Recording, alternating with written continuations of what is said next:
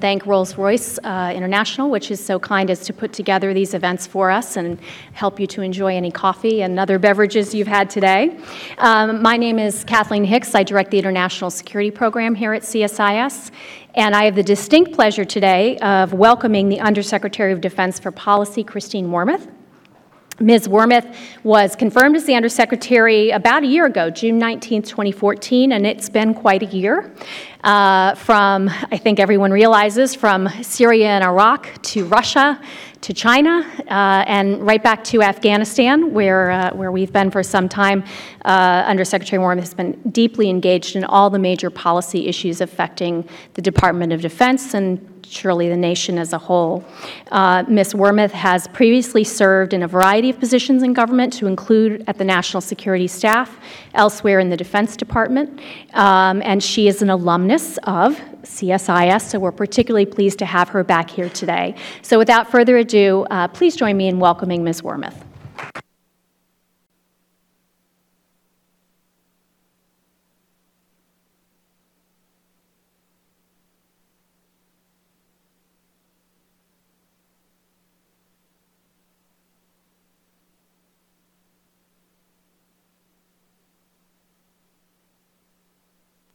Okay, can people hear me?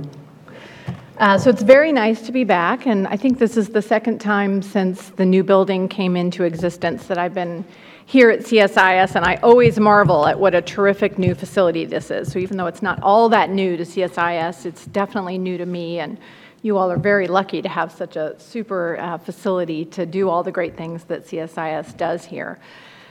Um, as Kath said, this is obviously an incredibly difficult um, security environment that we're facing, and some have said that it's even perhaps the most challenging security environment that the United States has faced in the last couple of decades. Uh, we have a lot of balls in the air. We are rebalancing to Asia. We are uh, working to facilitate the rise of China while we're managing some of the competitive aspects of our relationship with China. We're continuing to build partner capacity in places like the Western Hemisphere and Africa. In Africa, there's a lot of focus in particular on counterterrorism efforts. We are working in Europe uh, to harden our NATO allies and our partners against Russia's efforts uh, to potentially coerce its neighbors. And we're doing all of this uh, while the state system in the Middle East seems to be collapsing to a significant degree. So there is a lot on the plate of the national security community. As some of you probably know, Secretary Carter, um, who's probably, I think, been at the department, I think, now for about five months, has been very actively engaged in the national security debates, and he's made a couple of major trips this spring. First, he went out to Asia in conjunction with the Shangri-La Dialogue, and then more recently, he was in Europe Um, to participate in the NATO Defense Ministerial that we just had, as well as to visit a handful of other countries. And he will be continuing to go to um, places around the world so that he can engage personally in a lot of the national security challenges that we're grappling with here in Washington. But I mentioned his trips because I think he's done a very good job of putting into context what we're trying to do in Asia and Europe in particular. And if you haven't had the opportunity, I would commend to you the speeches that he's given at places like the Shangri-La Dialogue or uh, in Berlin when he was in Europe just recently, because I think he really has uh, done a good job of framing how we're thinking about some of the major issues on our plate. And while I would say Russia and China represent very much some of the longer-term challenges that we're facing and some of the longer-term um, decision points that we're going to need to be thinking about, there's also no dearth of shorter-term, more immediate crises that we're facing. Uh, and as the Undersecretary of Policy, I spend a lot of time trying to balance longer-term issues with near-term issues. And I've just come back from uh, two trips back-to-back, one to Afghanistan um, and Jordan, and then another to the Middle East. So I thought I would take the opportunity today to try to talk a little bit about what we're doing in Afghanistan and what we're doing in the counter-I S I L campaign, and to share some of the observations that I had coming back from those two trips before I um, open up the floor to questions and to uh, having a bit of a dialogue with Doctor Hicks. So I spent uh, the last week in June primarily in Afghanistan. It was a really good trip, and it was good, among other things, to be able to go out and see not just what the U S and coalition uh, personnel are doing as part of Operation Resolute Support, but also to see what the Afghan National Security Forces are doing. And they're really making a lot of progress in what you can see is a difficult environment with just today the um, attack on outside of Camp Chapman in Khost, Afghanistan. So there, it's obviously a pretty challenging environment in which the A N S F is operating. I wanted to talk a little bit about the threat picture. While we don't see the Taliban at this point as presenting an existential threat to the to the Afghan government, it is clearly very much testing the Afghan security forces as uh, the coalition draws down its footprint, and they have a particular emphasis on trying to launch high-profile attacks, like the one we saw in Khost, that are both aimed at harming innocent civilians and also, frankly, trying to undermine the credibility of the government in Kabul. But Afghanistan isn't just facing, unfortunately, the threat of the Taliban. It's also facing threats from al-Qaeda, from the Haqqani network, uh, which we spend a lot of time talking to the Afghans and others about, as well as a variety of other extremist groups, to include a branch of I S I L in Afghanistan. And I don't want to overplay that um, particular development, but it is something that's very much on our radar screen. This year's fighting season has proved to be a pretty tough one, uh, which we predicted. Some estimates have put the casualty rates this year at sixty percent higher than they than what they were last year. Uh, and I heard a lot about that when I was in Afghanistan. As you might imagine, those high casualty rates are very much on the minds of President Ghani, C E O Abdullah, as well as the leaders of the Afghan security forces. And those casualty rates are up for a combination of reasons. One is the fact that the Afghan security forces have actually increased their operational tempo. They're out there doing more, taking the fight to the enemy. Our coalition footprint is obviously coming down, and the Taliban has launched a pretty aggressive insurgency. A few of the commanders that I talked to out there made the observation that the whole concept of a fighting season may not really have the same meaning that it used to. You know, that the periods of fighting are really not constrained to a point on the calendar as much as they once were. But a lot of the casualties that the uh, Afghan security forces are taking happens when the Taliban goes after um, remote, sort of sparsely manned checkpoints. And a lot of times these checkpoints are manned either by the Afghan National Police or the Afghan local police. So part of what we're doing is thinking about how to help them optimize their own force, print, force footprint so that they are not as vulnerable to some of those attacks on checkpoints. And we've actually seen that when the A N S F goes on the offensive, as they did earlier this spring in the Upper Sangin Valley or um, along the Zabul Ghazni seam, when they go on the offensive against the Taliban, they actually have much lower casualty rates. So part of what we're doing with the A N S F is working to advise and assist them and help help them plan these more complex operations so that they can take the fight to the Taliban. And the news isn't all bad. Even as the casualty rates for the A N S F have gone up, uh, the casualty rates for the Taliban has very much gone up as well. They are definitely taking more, more hits than they did last year. They weren't able to achieve some of their strategic and operational goals that they outlined for twenty fourteen. And while they're claiming that they are um, fighting foreigners in Afghanistan, this claim is really starting to ring hollow as the Afghan security forces themselves are doing more and taking more responsibility for security in Afghanistan, and as the actual coalition footprint gets smaller. And at the same time, another factor that's putting the pressure on the Taliban is the fact that Pakistan has undertaken its own counterterrorism campaign, which is causing the Taliban to not have the same sense of security in the sanctuaries that they used to have. And then finally, as I mentioned, the appearance of I S I L in Afghanistan is actually starting to put a little bit of pressure on the Taliban. Um, I S I L in the Khorasan, which is what they've called themselves, has actually come out and is starting to actively question whether Mullah Omar is even alive. So they're essentially sort of questioning the legitimacy of the Taliban and are actively fighting with the Taliban in places like Nangarhar. So that's something that we're watching carefully.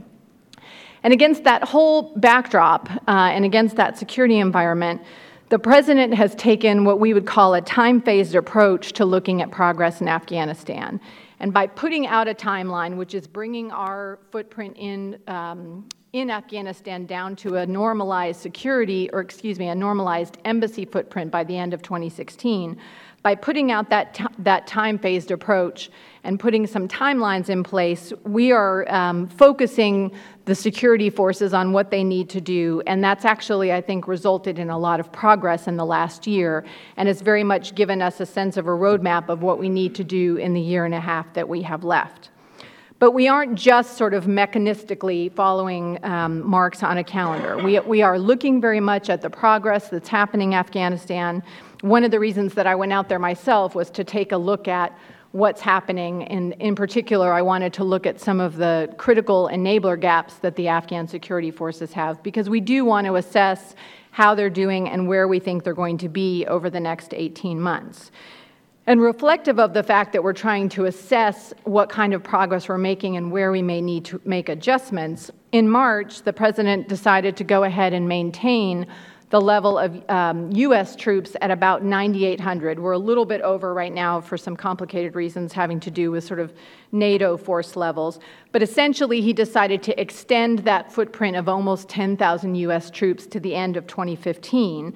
And he did that because the president wanted to help President Ghani and C E O Abdullah get through this very critical first fighting season of the National Unity Government. And when I was in Afghanistan, I actually had the opportunity to talk to both President Ghani and Doctor Abdullah, and it's very clear to me from those conversations and from also seeing them when they were here for the Camp David summit in March that they are trying very, very hard in a difficult environment to tackle a whole range of problems, not just taking the fight to the Taliban, working to reform the security ministries, working to help develop the capabilities of the A N S F, but they're also looking at what they need to do for broader political and economic reforms, which are going to be critical for helping Afghanistan really be able to stand on its own two feet. As we go forward, we're going to be looking in the next year and a half at the strengths and weaknesses of our train, advise, and assist efforts during the rest of this fighting season so that we can figure out what that path from where we are now at the nine thousand eight hundred level, from what that path needs to be to get to twenty, the end of twenty sixteen, when again we plan to go to a more normalized embassy presence. And in, in that intervening period, we're going to be working very closely with the Afghan National Army at the Corps level. We'll be doing ministerial, or excuse me, Corps level advising. We're working very closely with the Afghan National, or the Afghan Special Forces and the Afghan Special Mission Wing. I had the opportunity to visit with both of those organizations in Afghanistan and was very impressed with what they're doing. As you can imagine, it takes a lot of time to develop an Air Force, much less sort of a special operations wing, and they're making a lot of good progress there. And I also, frankly, was impressed, and I've seen a whole number of different foreign militaries over the years. I was very impressed with the dedication, the enthusiasm, and the professionalism of the Afghan soldiers that I saw. It really, it really was striking. Even in the face of these high casualty rates, they are very focused on and committed to the mission that they have. Our plan right now is by the end of twenty sixteen, we will draw down to a normal embassy presence in Kabul, which will be about one thousand to fifteen hundred U S personnel. And a big part of uh, what that footprint will do is focus on security assistance development with the Afghans. We will still be overseeing the very large contribution that we make financially to the Afghan security forces. We're going to need to have a number of people to provide appropriate oversight of that function. But we're also going to be working with the Afghans at the ministerial level, particularly with the M O D and the Ministry of Interior, to try to help them develop their um, capabilities, you know, over the longer term to be able to sustain and operate the whole panoply of Afghan security forces. And then last but not least on the Afghan side, before I turn to our counter-I S I L campaign, I just wanted to mention another important part, obviously, of what we're doing with the Afghans is the counterterrorism fight. And we have very much an interest in that as much as the Afghans do.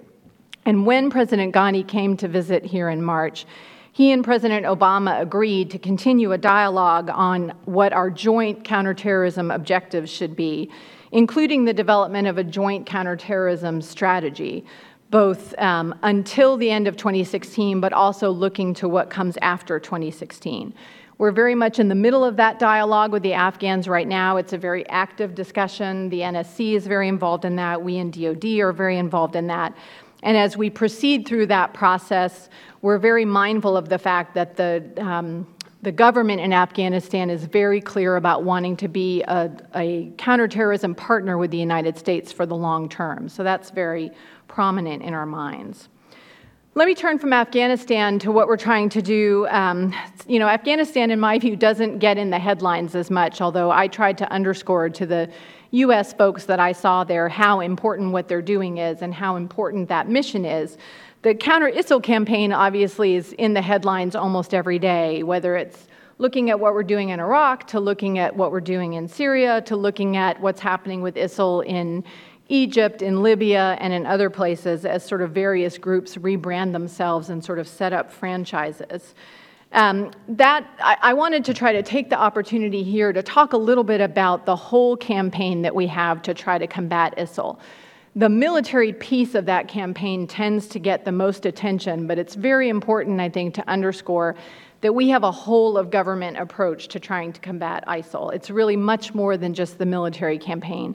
And ultimately, we won't be able to have a lasting defeat against I S I L if we don't leverage all of the different parts of the U S government, but also coalition governments around the world to try to bring the fight to I S I L in terms of countering its financing, in terms of defeating its messaging, in terms of stopping the flows of foreign fighters that are coming from countries all around the world. So I just wanted to talk a little bit about that.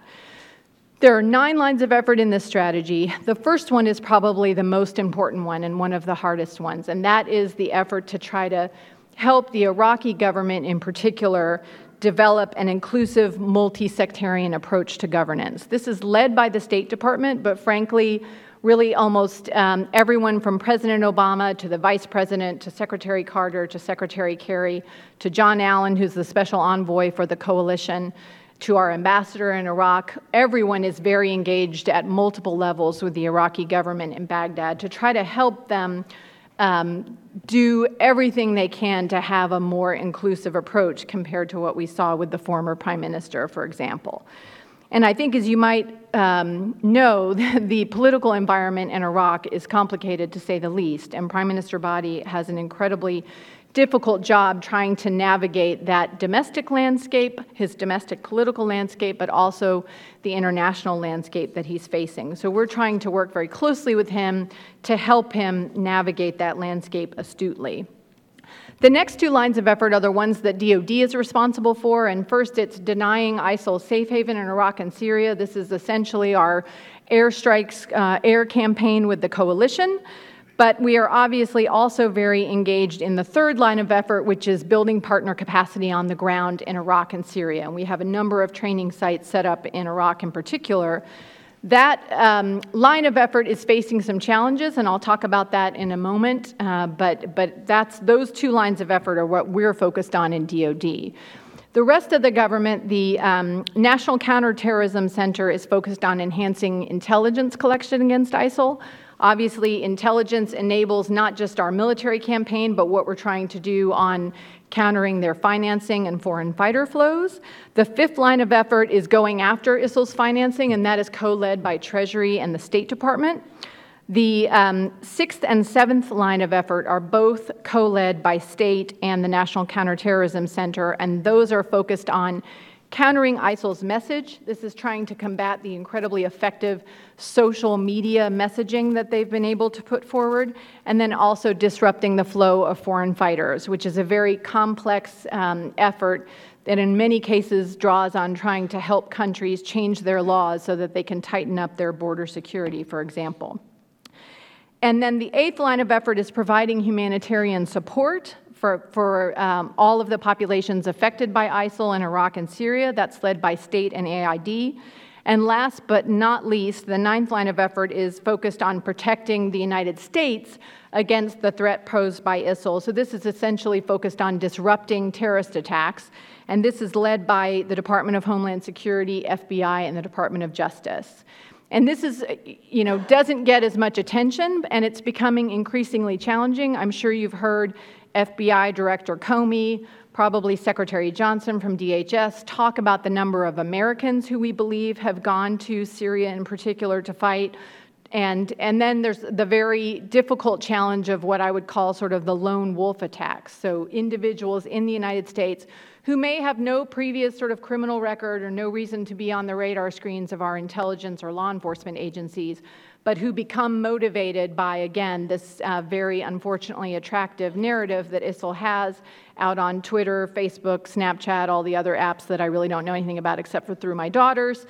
Um, but those are, you know, very effective and have galvanized individual attackers, and that's a very difficult challenge for law enforcement, but it's something that we're very focused on. So that's kind of the whole campaign, and I just think it's worth laying that out there because, again, so much of the focus above the fold in the newspapers tends to be how many airstrikes have there been, what happened in Ramadi, what's going to happen in Tikrit, when are you guys going to go take back Mosul? Um, and it's really much more than that and needs to be much more than that. So having said that, let me fall back to what D O D is doing and talk to you about what we're going to do about Ramadi and what we're going to do about Mosul. Um, in all seriousness, just to sort of lay out some of the highlights of what D O D has been doing in its lines of effort, we and the coalition have launched more than five thousand airstrikes in Iraq and Syria. This campaign has definitely produced some tactical results. We have limited I S I L's freedom of movement, we have constrained its ability to reinforce its fighters and its supply lines, and we've degraded its command and control. But obviously an air campaign on its own is not going to defeat I S I L. We need to have an accompanying ground campaign as well. And we've been working very hard, uh, particularly in Iraq, to sort of get that going. I think everyone is, you know, well familiar now with retaking Mosul Dam, with the siege of Kobani, with, you know, freeing the um, Yazidis on Sinjar Mountain. So I wanted to just highlight a more recent development on the ground that people may not have heard of that I think is very important. And that is what the combination of Syrian, Kurdish, and Arab forces have done recently on the northern border in Syria. These groups together retook the key border town of Tal Abyad, which was a key supply point for I S I L, where really they were moving in a tremendous amount of materials, particularly materials to build these uh, I E Ds that have been such an important part of their campaigns in many operations. So the, that combination of fighters managed to cut I S I L off, retake that border town, and in so doing put a lot of pressure on Raqqa, which is really I S I L's stronghold in Syria. And events like this, I think, demonstrate that when we can find credible forces on the ground and pair them with coalition air power and work in a coordinated way, we can actually really put the hurt to I S I L, and that is more and more what we're going to be looking to doing. And enabling forces on the ground really is a central part of our strategy. We have to have local forces who can fight I S I L. If you look at our experience in the region, if we put just U S combat troops on the ground as a substitute for local forces, you don't get a lasting result. And that's really a key part of our strategy. And that's what leads to the importance of the third line of effort, which is building capacity of the Iraqi security forces in Iraq to try to fight I S I L, and then also trying to build a program to train opposition fighters in Syria. In Iraq, we have a pretty good program going to build partner capacity. We have about three thousand five hundred American personnel running six different sites in Iraq to train Iraqi security forces. One of the challenge, challenges, as you may have heard, Secretary Carter has testified about this and has spoken about this, is that frankly we haven't always gotten as many trainees from the Iraqi population as we would like. The Iraqi government is under a lot of budgetary personnel, or budgetary pressure, excuse me. They're worried in some cases about whether they're going to have the resources to pay fighters, but for a variety of reasons, we haven't always had the throughput coming into the training sites that we want. But we are talking and we're working intensely and closely with the government in Baghdad to try to bring more recruits into those training centers. As of June thirtieth, we had put about eight thousand eight hundred Iraqi army soldiers and Peshmerga fighters through the training program. We also trained about two thousand counterterrorism service personnel, which is really sort of the more elite forces in Iraq. We now have coming through the pipeline another four thousand soldiers. six hundred of those are counterterrorism service personnel. So we're starting to see the flows come through a little bit more. And we've talked to Iraqi leaders, both Secretary Carter and I, about how important it is to really see us ramp up the recruits coming into that pipeline. I also just wanted to talk a little bit about another very important part of our building partner capacity effort, and that's bringing Sunni tribal fighters into the fight. It's not enough to just have the Iraqi army. As some of you may know, the Iraqi army from a um, sectarian perspective is, is overwhelmingly Shia, and we need to have a more balanced approach in the security forces. So a big part of what we're trying to do is engage the Sunni tribes in the fight. And that's one of the reasons that the president authorized another four hundred fifty U S personnel to go out to Tekadam Air Base in eastern Anbar to start an advise and assist platform there to try to reach out to Sunni tribes in that region and be able to reach a population that we hadn't been able to reach before. Um, by virtue of what we're doing at Tekadam, the Iraqi government had already brought in eight hundred Sunni tribal fighters. We have now brought in another five hundred who've gone through the training program there, and we have another five hundred who are waiting to be trained and equipped. So we are starting to see more Sunni tribal fighters get engaged, and we think that'll be a very important part of the fight. Uh, before wrapping up, I wanted to talk briefly about Syria. In particular, I know, um, even though I was away, I saw the headlines um, that when Secretary Carter went up to the Hill last week, it was very much in the news that we only have sixty fighters in our train and equip program, which is obviously far fewer than we'd hoped to see at this point in time. Uh, and while the program is experiencing some real challenges, I did want to just try and provide a little bit of context for that program that I don't see always getting out there uh, in the public domain.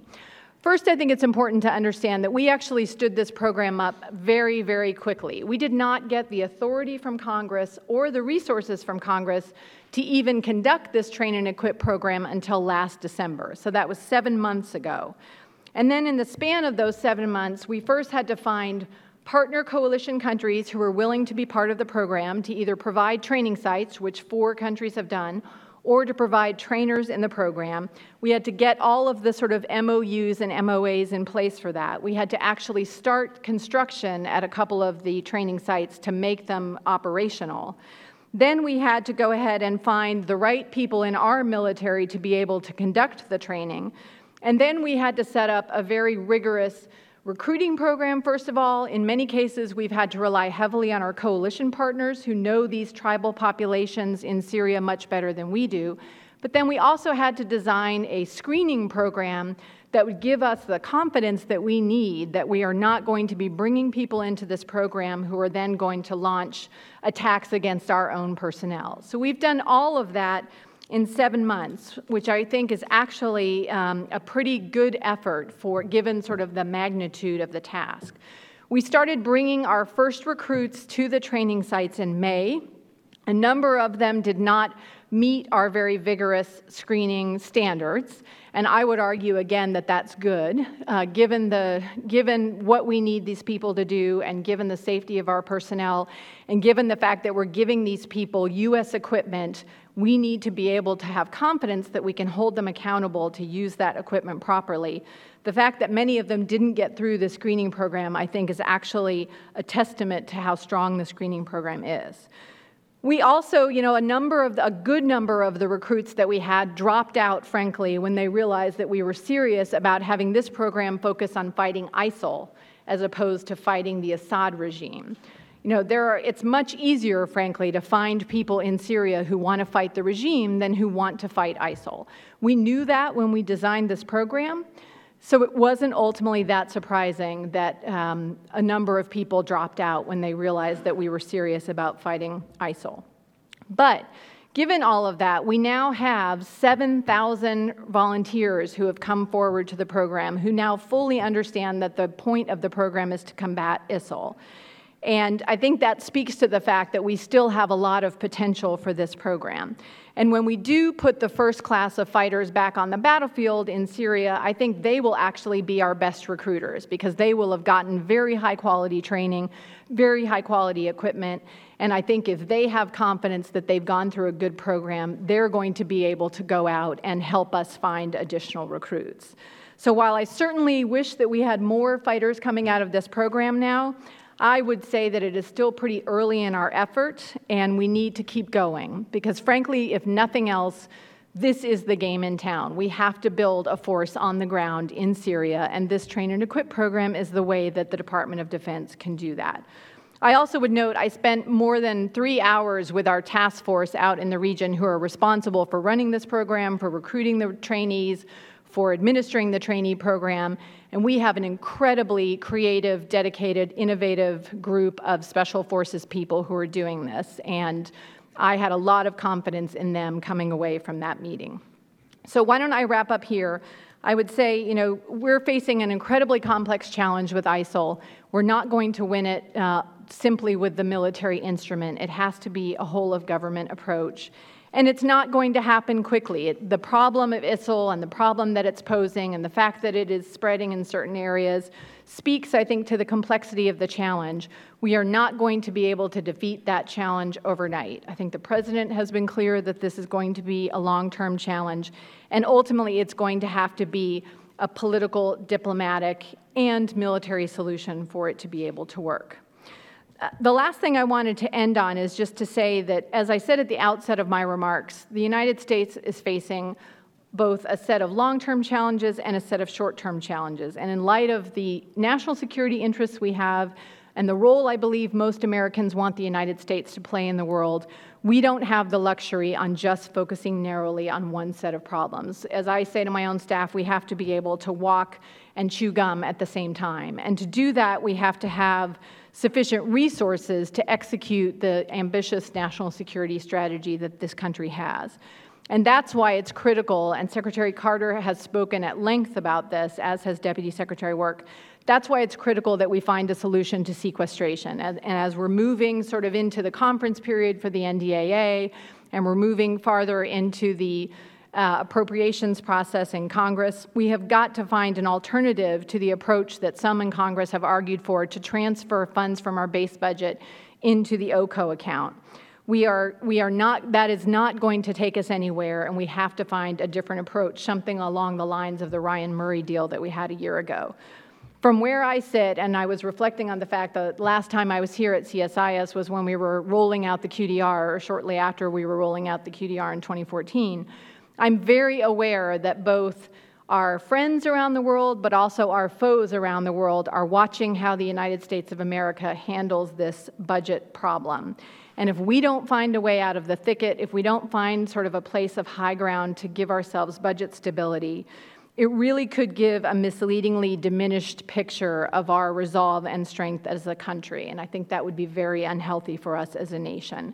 So we're working very hard inside the administration and working very hard with Congress to try to find a solution that makes sense given what we're trying to do as a country on the world stage. Thank you so much, and I look forward to taking your questions.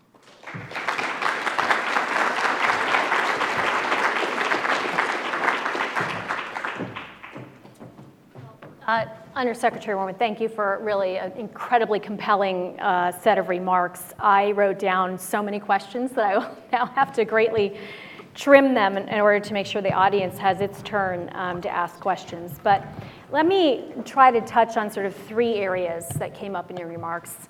Uh, the world, if you will, of Afghanistan, the world of the Middle East, and um, the broader defense world that you have to cover. So starting with Afghanistan, um, it really is remarkable to think, as you started with your remarks saying, how hard it is to keep it in the mind's eye for the public, certainly for the media.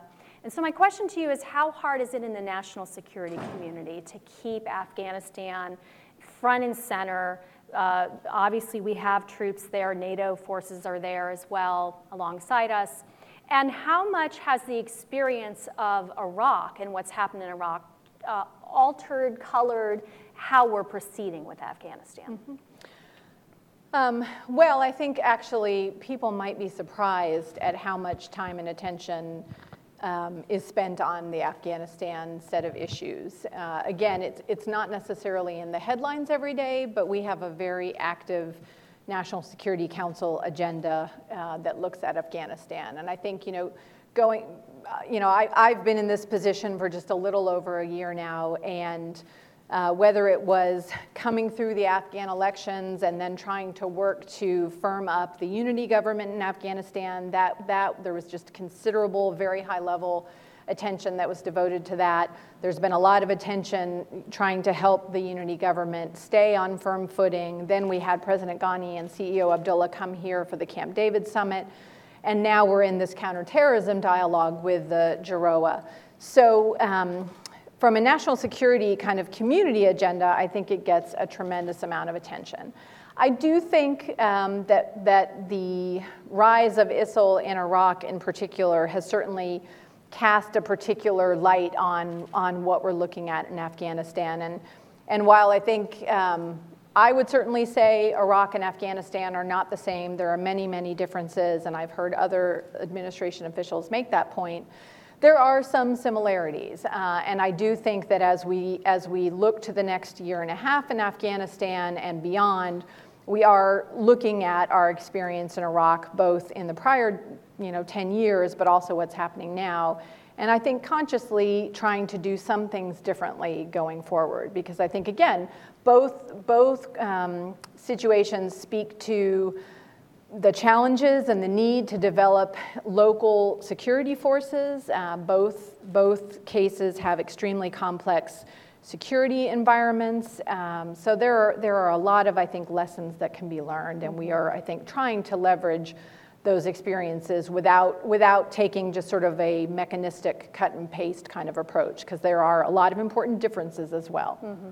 And that actually brings me to your, your comments on the, the seven-month timeline, if you will, on the serious side. But as you say, this is a problem the United States and other countries have faced for generations practically at this point, which is building, building security forces. Um, what does it say about our strategy, if you will, if, if we are reliant on an approach that builds host nation forces for, for good reasons, right? Uh, what does it say that we really don't have a fast system to get that moving, and we it feels like we rebuild the wheel every time? You know, what is your sense of how well we are adapting as a country to this building partnership capacity mm-hmm. necessity? Yeah, I think that's a great question, and certainly one I've thought about. Um, I think, you know, one lesson that we learned um, in the in the previous experience in Iraq is that, as I said in my remarks, trying to do it for a country does not work. It doesn't produce lasting impacts. And so that brings you to helping a country do it for themselves. But what comes with that is, by definition, you are not directly in control. You are trying to work by, with, and through another government, another population, another society, and I think that inherently brings challenges. Um, but I do think, you know, the administration's view is that um, we needed to take a different approach in Iraq in particular this time around, and as, as challenging as it can be sometimes to work with the government in Baghdad, and as frustrating as it can be sometimes to see what's happening in the Iraqi security forces, we have to keep working with them.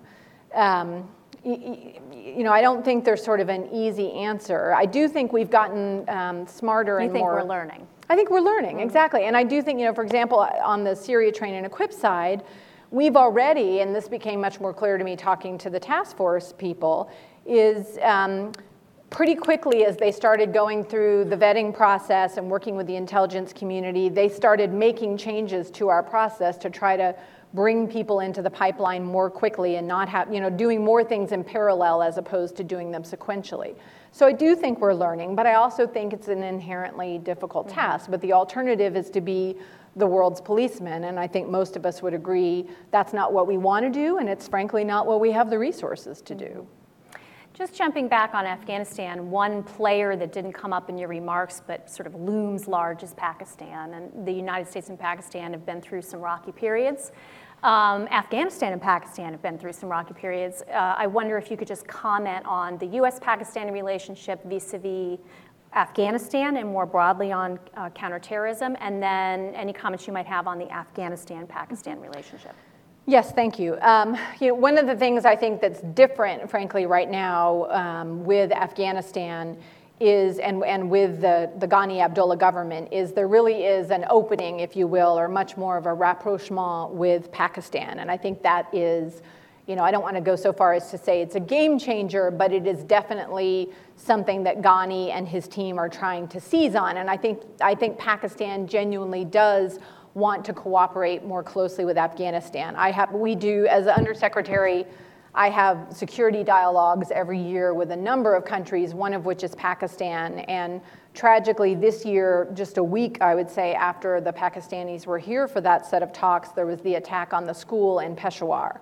And I think that was really a watershed moment for Pakistan. I think Pakistan's outlook about its own counterterrorism fight changed, and I think Pakistan's view about talking with Afghanistan changed as well. So I think President Ghani, and you know, um, obviously there have been um, a lot of, Ghani has focused a tremendous amount of energy on the trying to get reconciliation talks going with the Taliban, and Pakistan has been very active in that and supportive of that. Um, so, you know, I think there's a real opportunity here, but obviously there are still frustrations. Um, we have very much encouraged the cooperation between Pakistan and Afghanistan. Um, we have, I think, you know, our relationship with Pakistan, the United States relation with Pakistan is much better than it was, obviously, a few years ago. Uh, they, they have launched their own very aggressive counterterrorism uh, campaign, and we have been tried, trying to be very supportive of that. That's not to say that we don't still have tensions, and there aren't, there isn't still more that we'd like to see Pakistan do. Uh, but I do think that the Afghanistan-Pakistan dynamic right now is a generally positive one and is a very significant sort of difference than what we've seen in the last few years. Yeah. Um, as I said, I have about fifteen more questions, but in the words of our former mutual former boss, Michelle Flournoy, I will ruthlessly prioritize them uh, to get two more in. One is General Dunford had his confirmation hearings last week, and one of the most reported pieces of that, of course, was his comments regarding Russia. Um, so I have to ask, as you talk about balancing the near term and the long term, Russia sort of is both. Um, it's a, an everyday issue for military forces, um, but also a potential long-term challenge. China, you know, is something that many people in Washington in particular uh, worry about routinely. What to you are the big challenges that we should be spending more time focused on that are maybe beyond the inbox? Mm-hmm. Well, I definitely think Russia and China are um, two very important relationships that are longer-term um, relationships for us to to deal with. You know, I, I don't think you necessarily, in this complicated security environment, I don't think you necessarily uh, need to, or that it's necessarily beneficial to sort of prioritize threats in a one-to-N list. Um, but I do think we need to be very focused on, as I said, um, thinking about how do we counter Russia's efforts to coerce its neighbors? How do we harden our NATO allies and partners uh, so that they're not presenting, you know, potentially vulnerable targets? Uh, the relationship with China, again, you know, we're, there are many areas where we cooperate with China. Uh, we have, you know, they have done a lot in terms of counter piracy. They've actually been helpful in terms of uh, working on some of the issues with Afghanistan. Uh, but obviously, we have challenges there as well in the South China Sea and, and in the cyber domain.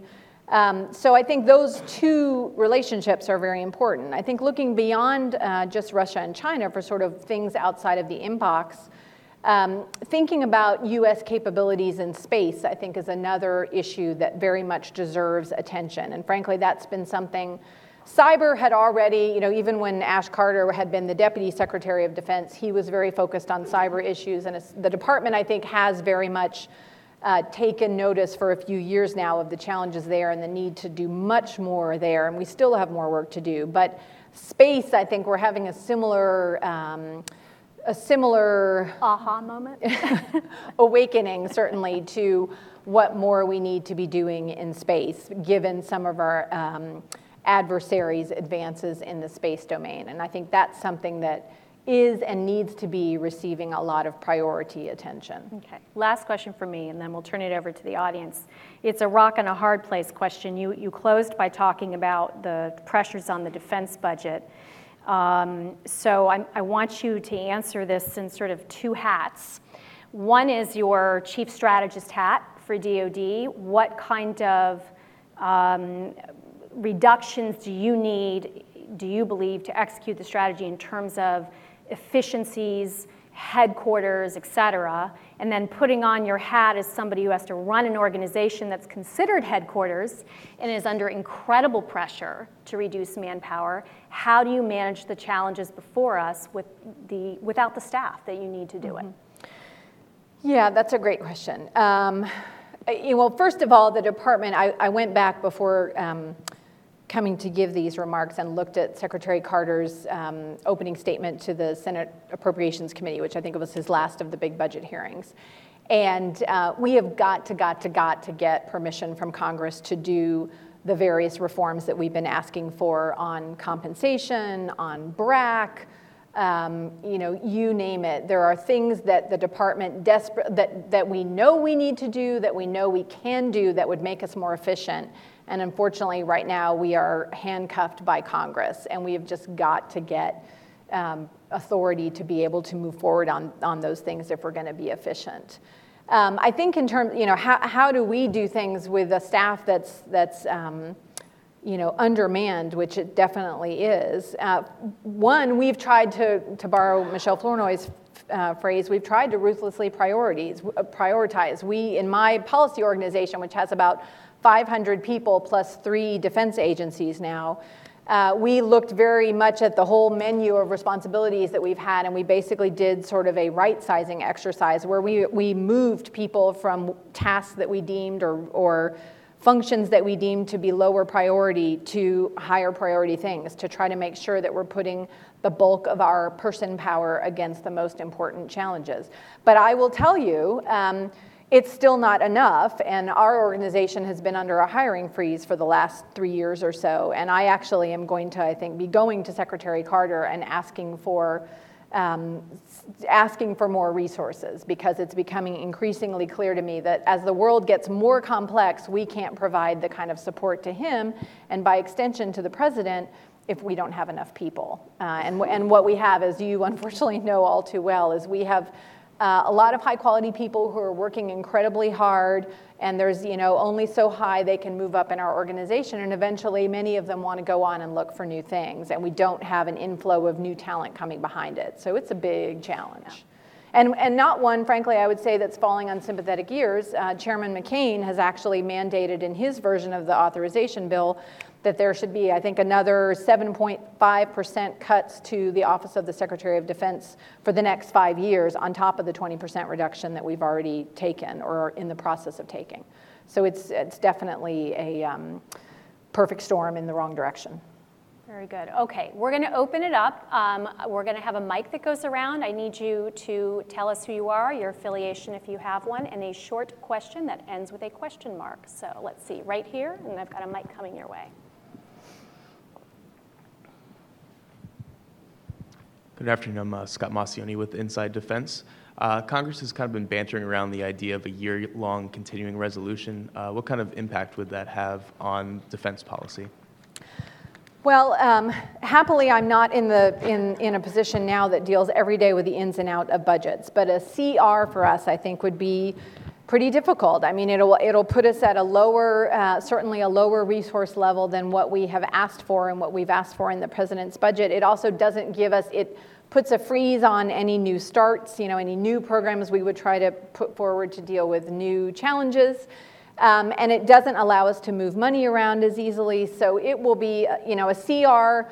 On the upside, unfortunately, the department has been operating for a few years now with C Rs, you know, coming and going, and we know how to do that, but it isn't, it isn't good. Our, our services aren't able to plan.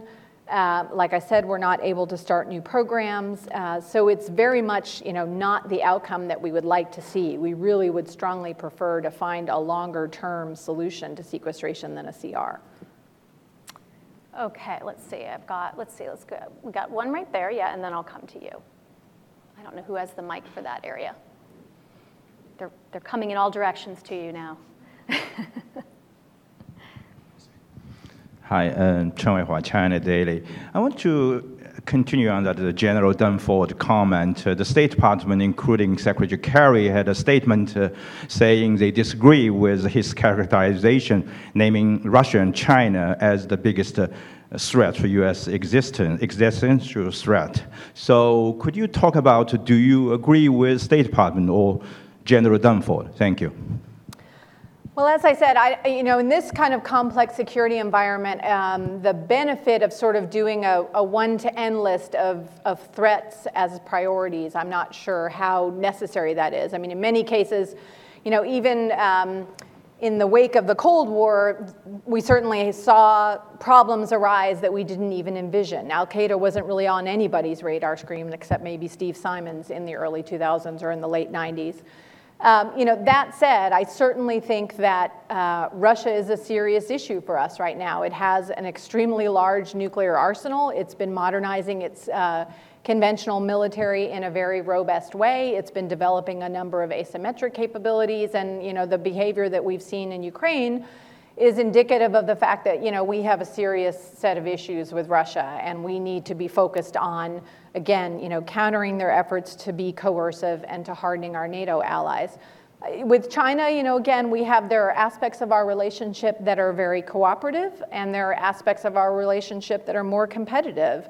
And um, our goal, though, is very much to see China rise and to join the international community in a positive way. We, we just had one of the largest sort of uh, policy dialogues with China a couple weeks ago. Um, a very large Chinese delegation was in town for the strategic and economic dialogue. This, excuse me, the, yeah, I think it is strategic and economic dialogue, and there's a one-day precursor that's the security dialogue, and I was a part of both of those sets of talks.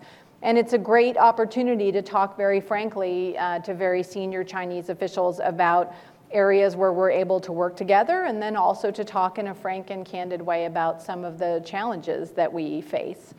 Um, but, you know, so there, there are issues, I think, with Russia, and there are some challenges to manage with China, but we also need, I think, you know, we're, we're very, very focused on, and rightly so, I think, I S I L. We cannot afford to have Iraq and Syria become a long-term safe haven for I S I L. We can't allow I S I L to Um, spread and metastasize the way that it clearly seeks to do. So I think there's, unfortunately, a range of challenges that we have to keep our eye on, and I, I think um, you know it, we have to be able to walk and chew gum.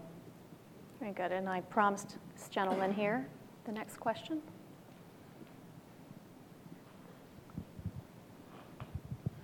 Dmitry Filipov, Center for International Maritime Security.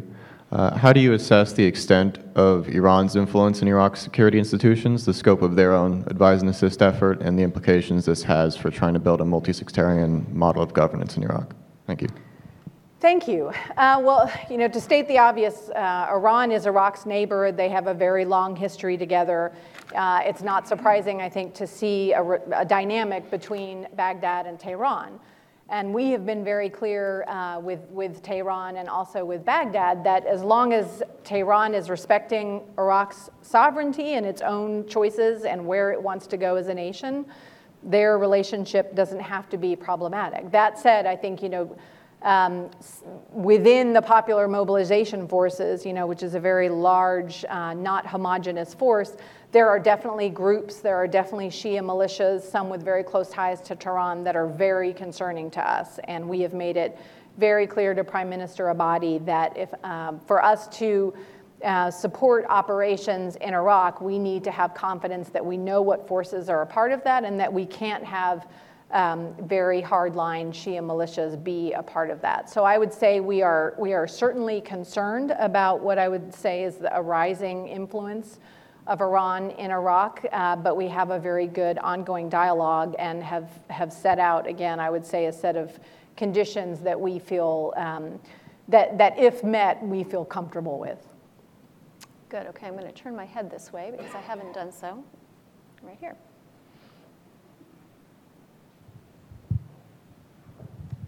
Thank you, uh, I'm Stephen Alt, uh, consultant in public health. Um, Recently, there was a media uh, reporter comment about uh, the threat that ISIL may um, uh, try to realize uh, by cutting off water supply to uh, Syria and uh, uh, Iraq. I believe that was the context. So that, the question I have is, um, in the policy work that you do in the Defense Department, how do you um, uh, include issues such as uh, access to key supplies, water, food supply, et cetera? How does that fit into building your defense uh, policy work? Mm-hmm. Thank you. That's a good question. I would say um, primarily, you know, Where, where that kind of thinking gets done, and it's very important work that needs to get done, is in the, I think it's in line eight of our strategy, which is the stabilization efforts. You know, we, uh, as John Allen would say, you know, after we clear and hold territory on the ground, we need to have an important part of the hold effort is having a suite of reconstruction activities be able to come in, so that the populations that are there are be, are able to reconnect to essential services like electricity, like water, like food supply. Um, and A I D has been working uh, very intensively with the whole coalition, which now I think is more than sixty-three countries, to try and pull all of that together, also working with the U N. So that is sort of how that comes in. For D O D in particular, you know, we, we take that into account in our planning efforts in support of the Iraqi government and in support of the Iraqi security forces, that as they build their campaign plan to, for example, retake Ramadi and ultimately retake Mosul, that part of that plan needs to include being able to protect existing food and water sources and also, again, be able to bring in essential services. We've also done a lot of work, frankly, looking at the Mosul Dam. You know, the Mosul Dam is a very, uh, well, I shouldn't say very, I'm not an engineer, but it's it's a kind of special dam that, that its own um, sort of structural integrity has been in question for many, many, many years because of the way it's designed. And so something that we've been working closely with the Iraqi government on is trying to make sure that we can reinforce the structural integrity of the dam so that we don't have some sort of a calamitous collapse which would cause flooding and all sorts of problems. So that's, you know, we are, we are you'd be surprised at how, how much time we've spent thinking about that problem in particular. Very good. Okay, we have time for one more question. I'm going to go all the way back there. Hans Benendijk from SciSci. Hi, Christine. Um, I'd like to ask about Afghanistan and your trip there and your work there, um, and uh, ask you to reflect on the potential risks inherent in a premature withdrawal of American ground forces from there. What we have is a plan, but not necessarily a final decision to do that, as I understand it. So uh, if you could talk about the risks and perhaps the criteria that we might use to make that decision in terms of withdrawal of all ground forces by the end of next year. Mm-hmm. Yeah, that's certainly a good question. I mean, again, I think um, right now I would describe our approach as being, you know, we, we have a time-phased approach. We think one of the values of that approach is that it has focused our mind and also focused the minds of the Afghans, the, the, the Afghans on what they need to do. And it, and it has really um, brought them forward, I think, in terms of taking more responsibility for their own security and really um, energetically investing in the kind of um, development work that they needed to do in their security forces. At the same time, clearly the environment in Afghanistan is still a challenging one, and the Taliban is not, you know, lying down. Uh, if anything, I mean, there are many who would argue that the Taliban is trying to wait the coalition out so that they can just sweep in after we leave, and we have to look at that carefully. Uh, we have a lot invested in Afghanistan as a nation. Uh, this is my sense is from having been there and having talked to President Ghani and Doctor Abdullah, we have a real opportunity in this unity government to have a good partner.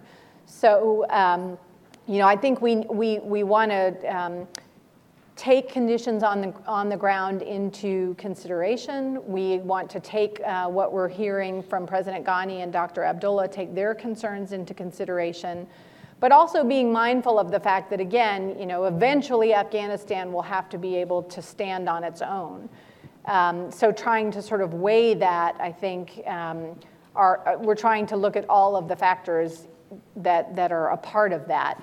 And then the counterterrorism mission is another part of it. I mean, on the one hand, our combat mission is ended. We're trying, again, to obviously help Ghani um, in his efforts with the Afghan security um, forces to fight the Taliban. We also, though, have our own counterterrorism concerns, just as the Afghans have their terrorism concerns. And thinking through over the long term what that partnership is going to look like, I think, is an important part of our business. And Afghanistan is a very strategically located country um, that, um, you know, that, that offers a lot of opportunities. So I think that's what we're trying to work through right now in that counterterrorism dialogue. Well, Undersecretary Wormuth, you have a grueling schedule. As you mentioned, you've been on travel extensively in the last week or so, probably two weeks. Um, and I know you probably had to hit a lot of paperwork when you returned today. So we are very grateful that you took time uh, to share with us your insights into how the administration is thinking about these challenges, how you personally are thinking about these challenges. Um, and I just want everyone to join me in a round of applause uh, in appreciation. Thank you.